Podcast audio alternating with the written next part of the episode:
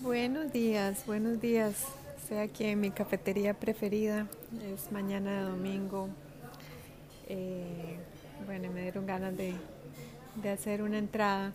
Este, mm, son, son varios días en que no, no comparto nada. He estado en un proceso interno muy, muy interesante. Eh, es como si si, necesitara ir a una cueva interna muy, muy íntima y privada, después de cada encuentro, después de cada grupo, es como que eh, el universo pulsa en contracción y en expansión y la contracción es necesaria, la contracción es eh, sanadora también. Y bueno, me preparo esta semana porque voy a ser parte de una meditación mundial por la paz. Estoy muy, muy feliz, muy agradecida por la invitación de un querido amigo de muchos años, alguien que definitivamente me cambió la vida. Yo conocí a este amigo en Costa Rica y fue gracias a él que empecé a dar pasos firmes hacia mi destino. Recuerdo desde la primera vez que lo conocí y lo primero que me dijo fue tenés que salirte de esa relación y ni siquiera nos conocíamos. Eso fue lo primero que me dijo. Y luego me dio muchos buenos consejos, me, me apoyó muchísimo para, para salir de relaciones muy, muy tóxicas que, que yo misma había construido como telarañas en mi vida, para no sentir el dolor y el miedo. Y eran como, como, como nieblas, eran como como pedazos de oscuridad con que yo trataba de tapar mi propio dolor. Y quitar esas tablas de oscuridad fue muy difícil, fue muy difícil. Yo creo que sin la ayuda de este amigo no hubiera podido hacerlo. Y fueron muchas, muchas sesiones que hicimos juntos. Eh, y ahora estar en una meditación con él me, me llena el corazón. Somos varias mujeres y, y él. Y yo sé que, que va a ser un, un día inolvidable. Se abre un portal energético muy, muy impresionante el 30 de junio y esta meditación va a prepararnos a todos para, para estar lo suficientemente abiertos y disponibles, para que la energía nos siga guiando en la dirección que necesitamos. Tal vez no la más fácil, tal vez incluso la más dolorosa porque nos va a pedir soltar muchos apegos personales y sobre todo nos va a pedir soltar el apego que todos tenemos a nuestro sufrimiento. Y bueno, aquí está un poco ruidoso, pero miren qué lindo lugar en que estoy. Al frente hay un parque y se está poniendo todo tan verde porque ya empezaron las lluvias del monzón aquí en India. Es una pastelería francesa y me acabo de comer un quiche delicioso de queso de cabra y espinacas. Mm.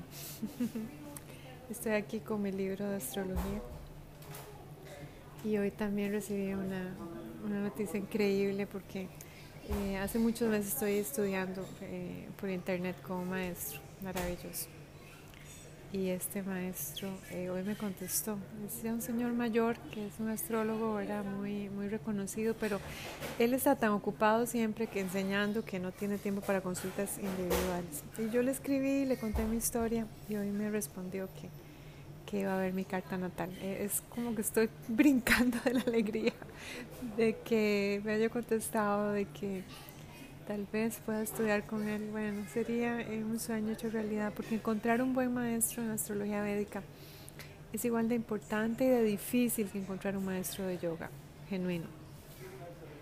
Ahora hay tantos que usan el yoga de manera eh, tergiversada y la comercialización del yoga es tan, tan dolorosa tan dolorosa para los que estamos en el camino desde hace muchos años y sabemos que el yoga es una medicina para el alma, no es una moda, no es un fashion. Eh, me duele mucho porque cuando veo los, los sucesos alrededor del mundo, alrededor del yoga, y, me refiero sobre todo a aquellos que usan el yoga para ensalzar sus personalidades y para presentarse como si fueran modelos, como si fueran, no sé, es algo tan, tan oscuro. Y las personas que que llegan al yoga a través de estos maestros más bien se, se dañan a sí mismos, porque estar en, en el aura de estas personas, de estos maestros falsos, de estos gurus eh, sin sustancia, sin contenido, es más bien dañino. Eh, más bien nos pierden, nos pierden en sus ilusiones disfrazadas de yoga.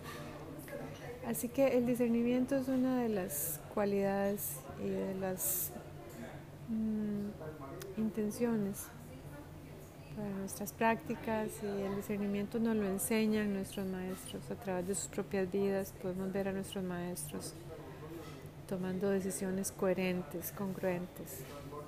Y eso es todo lo que necesitamos comprender, si estamos lo suficientemente eh, conscientes y despiertos. El problema es que muchas veces nuestras propias nieblas mentales nos impiden ver y escuchar y sentir. Y vivimos en esta caja de fantasmas del pasado y defendiendo a personas que nos dañaron, personas que nos eh, atacaron y, perdonándolos desde un lugar que se llama el bypass espiritual, que significa eh, una, una aproximación muy superficial a la espiritualidad. Eh, decirle sí a, la evolución espiritual significa necesariamente entrar en la cueva profunda de nuestras heridas, de esta vida y de vidas pasadas también. Y esa es la promesa del yoga. La promesa del yoga es que nos va a purificar, nos va a limpiar el camino para que podamos eh, trascender todos esos karmas que tal vez acumulamos por ignorancia, por malas compañías, por ambición, por confusión mental. Y aclarar la mente es el primer paso para comenzar a ver cómo nuestra vida se limpia, es hermosísimo. Eh, puede incluso existir una adicción, como decía, al sufrimiento y al dolor innecesario a esa identificación constante con la personalidad, con el miedo, con nuestras limitaciones.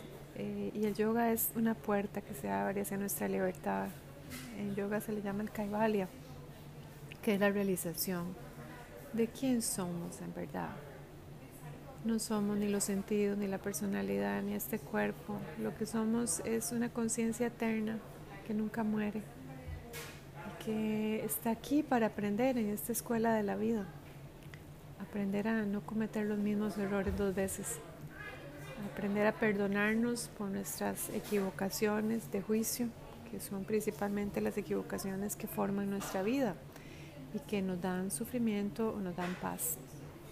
La decisión es siempre aquella decisión que nos acerque a nuestra paz interna y que preserve intacta nuestra dignidad como seres humanos y como espíritus. Esa es la decisión correcta. La decisión que nos acerque a nuestro ser verdadero con mayúscula. Así que aquí en esta mañana de domingo, muy, muy feliz, muy, muy agradecida, muy agradecida también incluso por la contracción que he estado viviendo, porque es en esta contracción que uno puede realizar lo hermoso de la expansión. Tuvimos un grupo tan, tan, tan increíble el mes pasado, o sea, fue, fue algo tan extraordinario y yo sé que cada grupo que viene está listo para dar ese salto al vacío. Cada meditación, cada encuentro, cada conversación, desde un corazón abierto, desde una mente que escucha, nos está transformando. Ningún encuentro es eh, casual. Todos los encuentros son perfectamente planeados por el amor. Y es en esos encuentros que nos conocemos mejor. Incluso aquellos encuentros que, que han sido como dagas en nuestro corazón, que nos han roto nuestras ilusiones, benditos encuentros que nos han roto nuestras ilusiones, que nos han explotado la burbuja de nuestra ignorancia. Porque cuando tomamos decisiones desde la ignorancia, eh, el sufrimiento es inevitable. Y cuando ya estamos en ese sufrimiento es que podemos cambiar el rumbo y podemos decirle no a toda esa enfermedad mental que se llama la ignorancia. Y podemos aspirar y pedir ayuda y rezar y, y, comenzar a ver los resultados en nuestra vida. Qué, qué glorioso es el día en que podemos darnos cuenta de que no estamos solos, de que el amor nos abraza siempre. Y de hecho, que nuestras vidas están siendo vividas en el amor. Todo lo que encontramos en nuestra vida es una muestra de que el amor eh, nos envuelve. Estamos como en una pecera de amor, si tuviera que describirlo así. Bueno, les mando mucho amor desde esta amorosa India que dentro de todo lo que está sucediendo en el mundo para mí se ha vuelto mi refugio, mi fortaleza, mi hogar, el sentido de todo lo que soy. Es como la culminación de un camino donde por muchos años me sentí muy perdida y que no pertenecía y obviamente porque no estaba en el país que que yo amaba. Está en un país que ahora yo asimilaría como a Sodoma y Gomorra en la Biblia. Un país realmente eh, bajo en vibración a pesar de su hermosa naturaleza. Costa Rica eh, se hunde ahora que estoy viendo todas las candidaturas a presidente para el año entrante. Solo hay un hombre que realmente me mueve a mí el alma y me inspira a ir a votar un hombre que viene de una tradición familiar de, luchadores políticos, de guerreros, que, que puede con su tradición y con su eh, inteligencia guiar este país. El resto son como títeres, son como puppets, así los describiría a todos el resto de los candidatos. Qué, qué tristeza Qué vergüenza, qué vergüenza, qué vergüenza que haya gente que se lanza simplemente porque tiene dinero de su familia. Cree que con el dinero puede comprar el prestigio, la inteligencia, la sensibilidad hacia el pueblo. Qué, qué tristeza, personas que conozco incluso personalmente que, que no tienen nada que dar, que son personas miserables de corazón. Y no solo eso, sino corruptos, corruptos a todo nivel, o sea, la corrupción más eh, desfachatada aspirando a la presidencia. ¿Qué muestra de la decadencia de esa sociedad? Cada día que despierto me,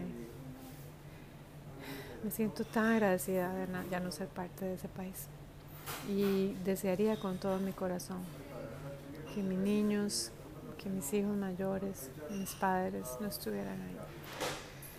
Pero bueno, cada uno de nosotros es responsable por su vida, por sus decisiones y no podemos salvar a nadie. Podemos luchar por lo que consideramos que es lo correcto para nosotros.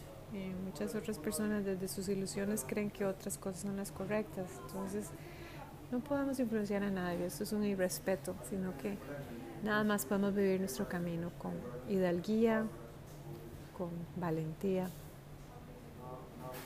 y con propósito. Es en realidad lo único que podemos hacer. Y tal vez alguien se sienta inspirado y tal vez nadie se sienta inspirado y eso no es problema nuestro. Si nosotros nos sentimos inspirados por nuestro propio camino, ya es suficiente. Bueno, esta es una entrada de domingo para todos los que me escuchan. Muchas gracias por sus mensajes, muchas gracias por, por estar en estos grupos tan, tan hermosos que ya llevamos más de un año creando estos espacios para que la conciencia del amor nos hablen al oído. Y este crecer juntos, este ir juntos en el camino, el día a día, con devoción y con entrega. Eso es realidad eh, el yoga de cada día. Nada que parece extraordinario, pero que en sí mismo es muy, muy extraordinario, ya que del día a día es que se construye nuestra vida, de decisión en decisión, de acción en acción.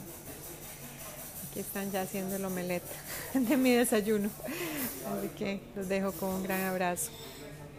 Namaste a todos desde esta bella India.